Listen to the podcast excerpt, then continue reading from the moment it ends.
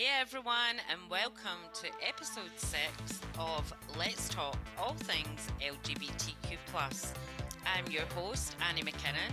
I am your authentic coach, therapist, speaker, writer, and podcaster.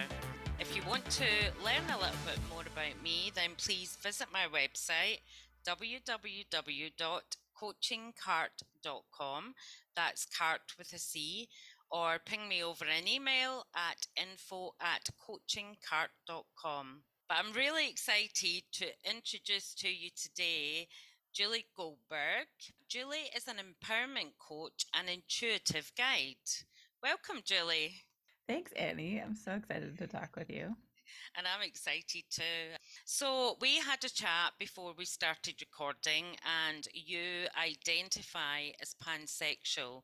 So for all our listeners out there around the world, would you like to share a bit about what that means? Yeah, definitely. I'd love to.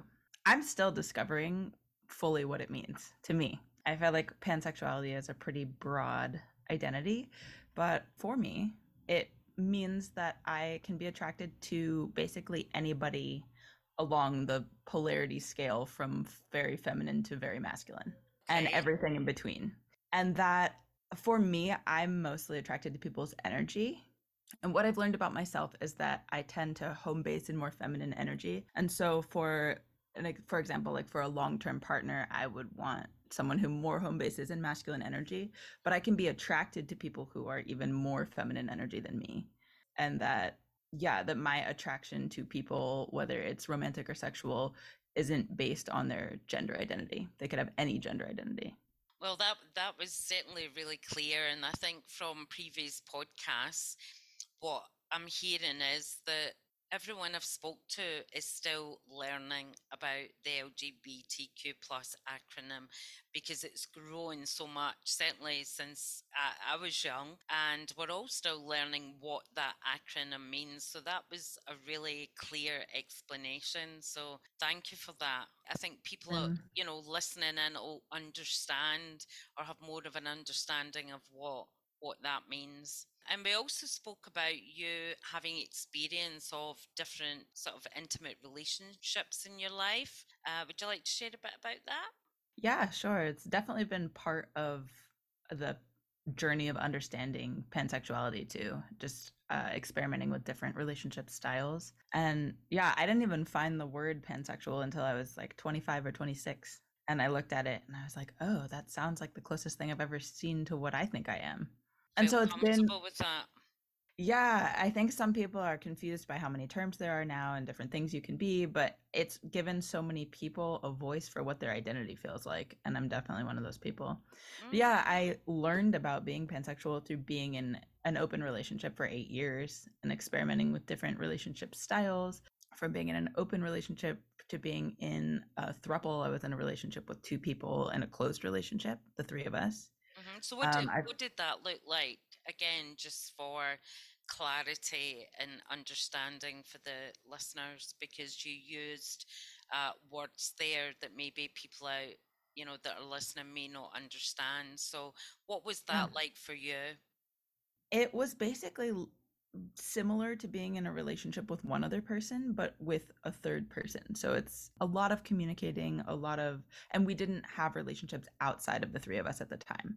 So the three of us communicating, the three of us um, being in a sexually closed dynamic, it was, you know, it was an extra person. So if you think about the complexities of two people and then you add a third, there's, you know, there's that person with you, that person with your third partner, you with your third partner, and then the dynamic of the three of you.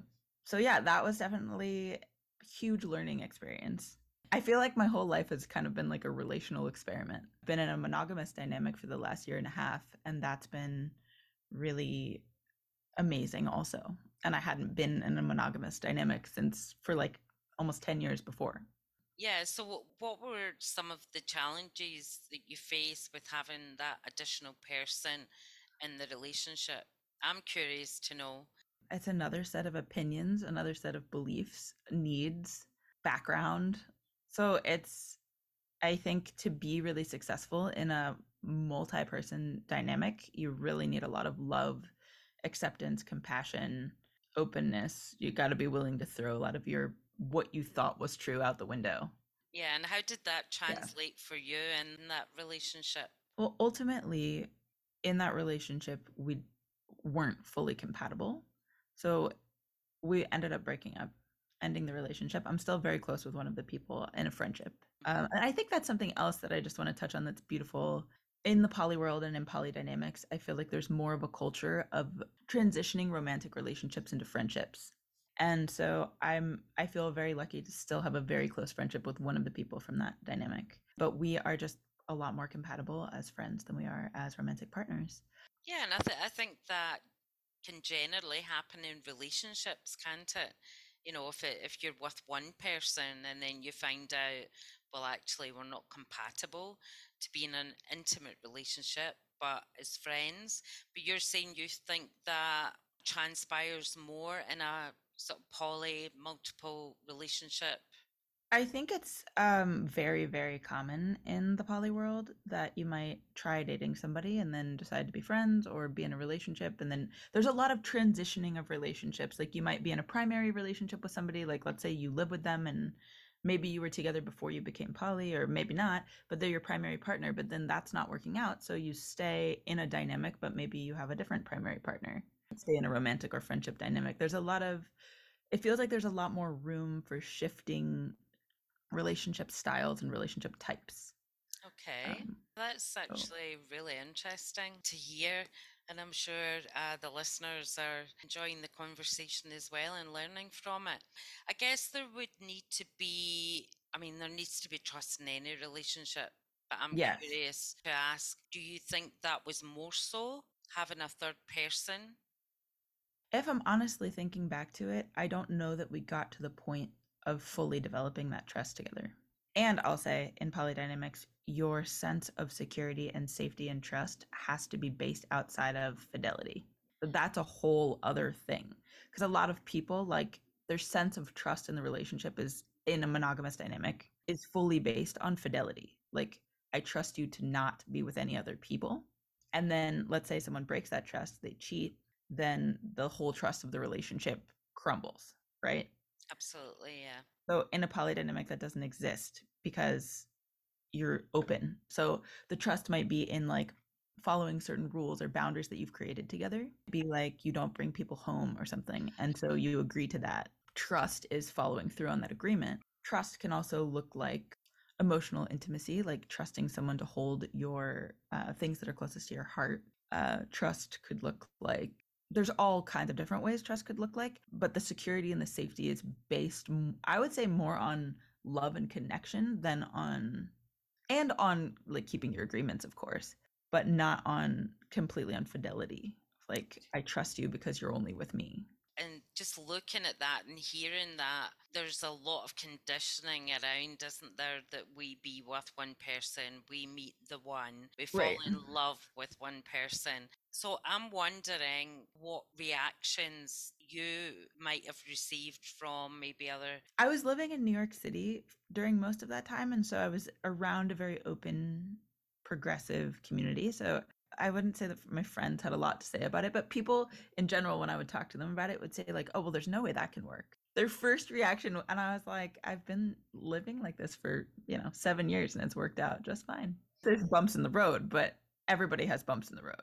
Anybody that's even single, monogamous, whatever, there's bumps in the road. But they'd say their first reaction would be like, there's no way that you can actually be doing that. That can't work. They've been so conditioned to believe that we grow up and we need to be with that one person. When yeah. in actual fact, there are other relationship styles out there and working really well. It's just that people hold, hold such firm beliefs and that mindset of, as you say, how could that possibly happen? You asked me something about what it actually looks like to like break down those beliefs. So let's say you're confronting your a belief you've had since childhood that like there's one person out there for you, which I'm not saying there isn't. There might be. I feel very open to that as well. Um, I feel like whatever is your truth is true for you. But let's say you have a belief that you're confronting the belief that if your partner wants to be with somebody else that you must not be good enough or that there must be something wrong with you. like you have to, there's so much that comes up that's like that from conditioning, and you have to be willing to face it. And it can be emotionally messy, and it requires so much vulnerability. So then let's say I was dealing with that. I would say to my partner, hey, I'm feeling like I'm not enough because you want to be with somebody else. And then we would have that conversation. So it's really key that you have strong communication with each other. Yeah. And put it out there to how you're feeling, which again, just strength, strengthens the communication bond, I guess, between the three of you, that you're able to be so open about how you're feeling and put it out there that once it's out there, you can talk about it.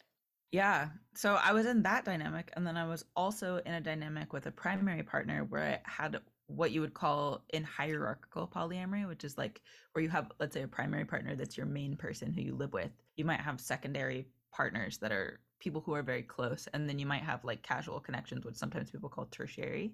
So I was in a dynamic kind of like that, where I lived with my primary partner. And then I had a secondary partner that was very like steady and close for three years. And then we would sometimes meet people or have casual connections outside of that. We actually, both of them at the time. But that was an agreement that you made. Yeah. So there's a lot of agreements made, a lot of communicating. And you got to ask for what you want too. So let's say I'm in that situation where where I'm feeling insecure, and I come to my partner and I say, like, I'm really feeling like, you know, you wanting to be with this other person means that I'm not enough for you. And then I might ask for reassurance. Like, can you reassure me? Can you tell me that that's not true? Or can we go on a date together? Like, you really got to ask for what you want. And I think a lot of people are not conditioned to do that. Absolutely. And that's just what I was thinking when you were talking. When people get together, and if there are any insecurities around, sometimes people fear voicing that insecurity for whatever reason, if it's rejection or being told that they're too needy or whatever, whatever the reason. And it sounds like what you're saying is it's the opposite of that. You know, you have to get those questions out. You have to get those feelings out, and then you can talk about it, which personally, I think is really healthy. And I think that it's coming more into mainstream world to be mm-hmm. that way. But something that I've found so beautiful about the poly community is it's so encouraged. Like, people are going to communication workshops, and they're going to like intimacy workshops, and they want to have that level of rawness and openness for the most part, culturally, like as a subculture, you know? And I think it's very interesting, like the way poly and L G B T Q crossover, because it's not a complete crossover, but there's a fair amount of crossover. Like, like there's a lot of people who are poly that either are like bisexual, pansexual, you know, even gay, lesbian, completely. There's whole, I mean, at least within New York, which is a huge community of humans, there's poly gay men groups, and like there's, you know, there's subsets that are crossovers, but there's also people that are just heterosexual that are poly. I'm also wondering, while you talk, Julie, when trying to understand who who you are and coming out as poly or those relationships, did you have a, a support network where you could go and talk about that? Yeah, so I first started exploring it through a book that a friend gave me at the end of college. He just gave me a book that was about polyamory, and it was one of the only ones out at the time. And for some reason, it's slipping my memory. That's what okay. it's called. It might, it might but I was back to you. Yeah, I was reading this book, and I was like, oh, I think I want this. Like, I think I want to explore this, or maybe I think I am this. And that's actually an interesting thing that I want to pause on. I think I am this. What I've learned through my journey is that um, identity changes. It's it can. Sometimes it doesn't. Like, sometimes you figure out, like, I'm this thing and it doesn't change, but it can be flexible and changing. Because like at that time when I was exploring that, I didn't know that I was pansexual. I didn't, I wasn't consciously aware that I was attracted to women. I didn't know that I was poly. And then I was like, I got into polyamory and was like, oh, I, I am poly. And I've been living in the last two years outside of that in a relationship, in a close dynamic with one person. I've had all these questions like, am I still poly? Am I not? What does that mean? And I'm like, I don't, I don't know. I'm in a very unique relationship right now with someone who's identifies transmasculine on the, on the corner of butch and trans, and has a lot of flexing ability, and can also flex femme sometimes. So it kind of like goes my whole gamut of what I'm attracted to. So I feel fulfilled. But that's a very unique situation with a very unique person with a unique identity. Definitely sounds sounds that way. But also what's coming up for me when you talk is a lot about the mindset that we have. It needing to be a certain type of person to go into these alternative relationship styles where nothing's rigid. It can be flexible, weaving in and out of any beliefs that we have and breaking them down and just going with it. Yeah, I want to answer what you were saying about um, support system, because I think this is part of this. So I had that one friend who gave me the book who had experimented with polyamory. And this was back in twenty twelve. So it wasn't huge yet. It was mm. starting to grow. And then when I went to New York after college, I, you know, I was there a few years before I really dove into it. But I went to like meetups and I got support from people there, like poly meetup and poly munches, which are different than B D S M munches. They're literal like picnics, okay. but um, like people meeting up for coffee or like picnics in the park or whatever. But yeah, like I went to some of those events and met people and were just like, what's your experience? What's your life like? What are your relationships like? And they just talked to me and I learned and I got support and I met a lot of friends. I was dancing too. So I was in the art community. There's a lot of people in the art community doing all kinds of things. So I did feel like I had a lot of support and more books were coming out. So I would read some more things about it. Yeah, it was a lot of educating myself and going out and finding people. Sounds like something we do need support with when we're looking at our identities and, and how that energy and how we change throughout our life, I guess. And being yeah. able to have that support there is so crucial, isn't it? Definitely. I think it's really important as a society that we don't pigeonhole people. So if they say like, I'm this right now, they are this right now. And they might not want to be that in five years. It might be something else. And that's what they are. And you don't get to say like, oh, you said you were this. Like, okay, they were five years ago. Now they've evolved. Yeah. Rather than calling people out, having that, I guess, understanding and compassion that we change. Totally. I want to live in a world where people could say like, today I identify as a unicorn. And everyone's like, okay, great. You know what I mean? Yeah. And it's like, I guess, within the L G B T Q plus community, we've always said, I would love the day to come that I could take my partner home with me and just introduce whatever that looks like. And for the parents to be like, okay, let's sit down, have a cup of tea. Hi, nice to meet you. Great. Just having that compassion, that's the word that keeps coming up for me in these conversations, is about just having compassion for our fellow human beings and whatever it is, however they want to identify. Yeah. And I think it's important. That's so important on a greater spectrum with everybody in the world and within the L G B T Q community. I think there's been a lot more opening of like, we're one family, but there's still sometimes like a, I don't know how to describe it, but like, you're not one of us, even within the community. So like my partner still identifies lesbian, but does identify trans masculine also. And I have dealt with a lot of like, you're not a real lesbian. It's like, well, no, I'm not, because I'm also attracted to men and non-binary people, but that doesn't make me any less real in my attraction to women. Absolutely. You know what I mean? Yeah. So there are those divisions within the community. And I'm guessing it goes on around the world, whether it's U K, America, wherever. Yeah. It's almost like, you know, and I was chatting to someone on the, the podcast recently when we were talking about, in my day, I hadn't even heard of lesbian and gay, but when the terms came out, that's what they were. And now right. the acronym is so huge, but there's still, like you're saying, little boxes that the community want to put everyone in. And if you're not fitting in that box, then there's something wrong with you, which I think we have been fighting against for so many years. Right. There's this like, there can be sometimes this sense of like, you're not really one of us. But I do want to say, I feel like as the generations get younger, there's less of that. There's more just like all inclusiveness within the community. But I do want to say I've talked to older people, and I, w- I would love to hear what you have to say about this. Like, I have an older friend who's a gay man, and he's probably sixty now.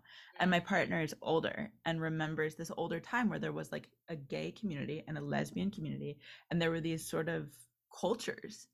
And there is, I've heard at least, and I'd love to hear what you have to say, but this feeling of like a loss of that culture as it's become a broader L G B T Q spectrum. Of there's not like so much of these like gay men culture or like lesbian culture. Interesting point. I don't know if I have a sense of loss. I just remember it being lesbian or gay. And then shortly after that, bisexual was the L, the G and the B. But for me, like I said earlier, I'm still learning the acronym, and you know, there's sometimes I'll be having a chat with people out and about.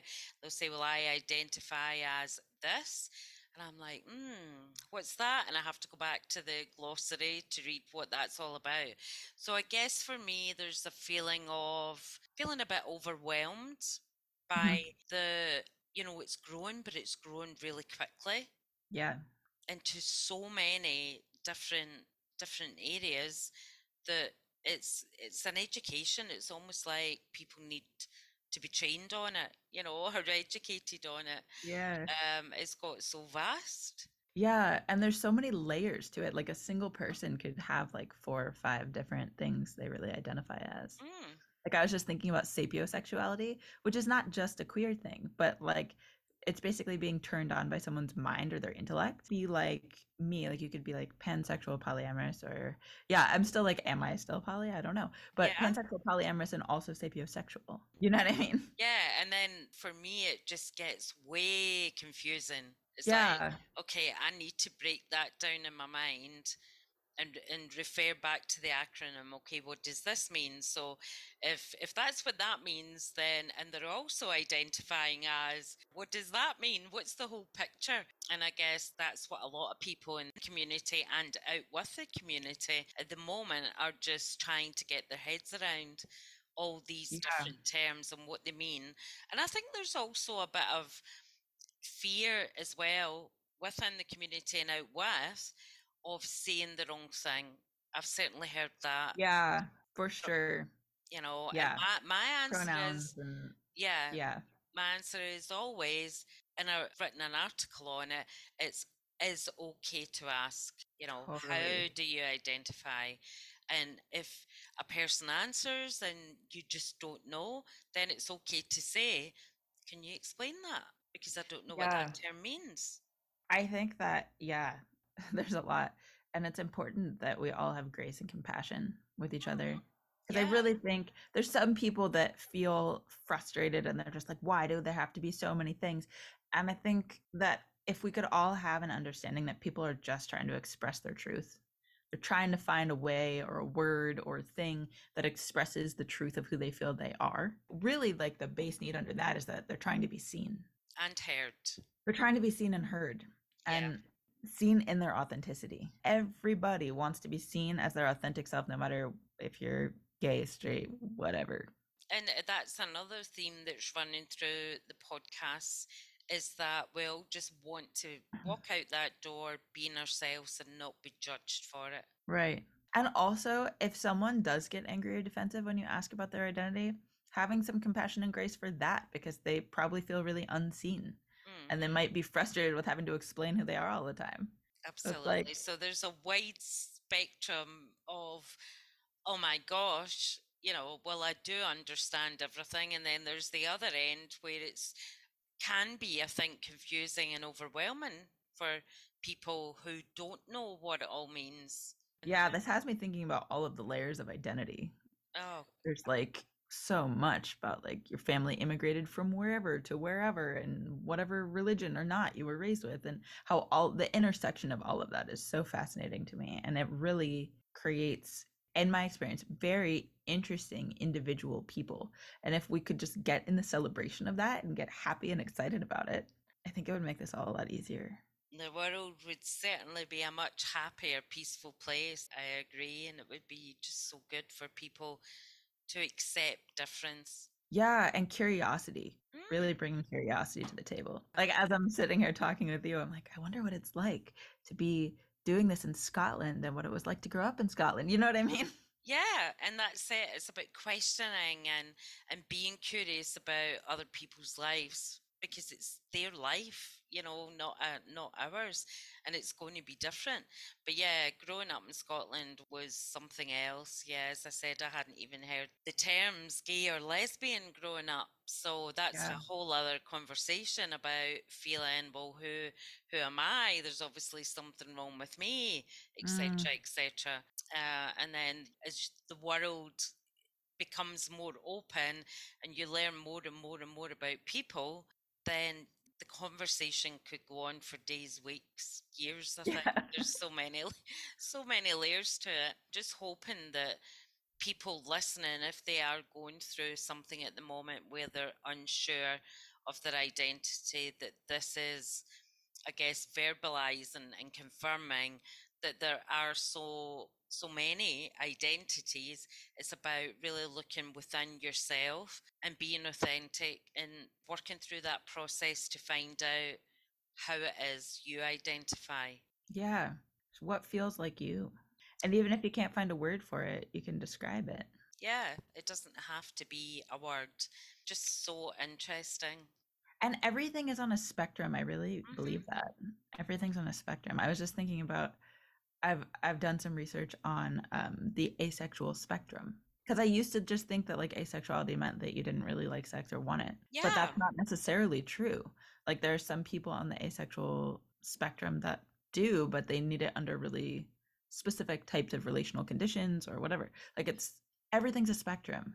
I really believe like gender is a spectrum. All of these things we're talking about, there's a spectrum there. Yes. Coming away from, or trying to come away from, the conditioning that we had as children, where I certainly grew up, male, female, end of story, nothing else exists. Right. So I guess it's about mindset and being able to have an open mindset to understand that there are other identities out there, and it's it's not all about Adam and Eve and being female, you know. And energy, I think, being mm. open to what that means, like, what is masculine and feminine energy, and not just about your body you. parts. Yeah, as I say, the conversation could go on. So if we were to end this call right now, what do you think you would have missed saying? Hmm. I think I would want to tell anybody who's listening that they're perfect exactly the way they are, and that it's okay to be different from day to day and express your authentic, embodied, empowered truth. You're enough is basically the bottom line. You're enough exactly the way you are. You're more than enough. You're magic. Absolutely magic. And I think that's a, a wrap, Julie. So I think you've left the, the listeners with a message. So if anyone's out there listening and would like to get in contact with you, how would they do that? Yeah, they can book a call with me, and I'm going to leave you with uh, that link. They can email me at julie candace at gmail dot com, and I'll also send you that, the spelling and everything. Facebook, Instagram, all of that is going to be in the notes. I'll put those links in so that they can just automatically click and get in touch with you. So yeah. Thank you so much for being on the show. It's been a really interesting conversation that I'm sure could have gone on for hours, really. Definitely. Yeah. Yeah. Thank you, Annie. It's been really, really great talking with you. Yeah. And I'm excited about this opportunity to talk about all of these topics. I'm sure there may be more in the future. We can get you back on the show. Yeah, I'd love to. Yeah, but right now yeah. I just love to thank everyone that's been listening in. And again, if you want to know a bit more about me, just visit my website, w w w dot coaching cart dot com, or ping me over an email, info at coaching cart dot com. And yeah, see you next week for episode seven. Thank you very much.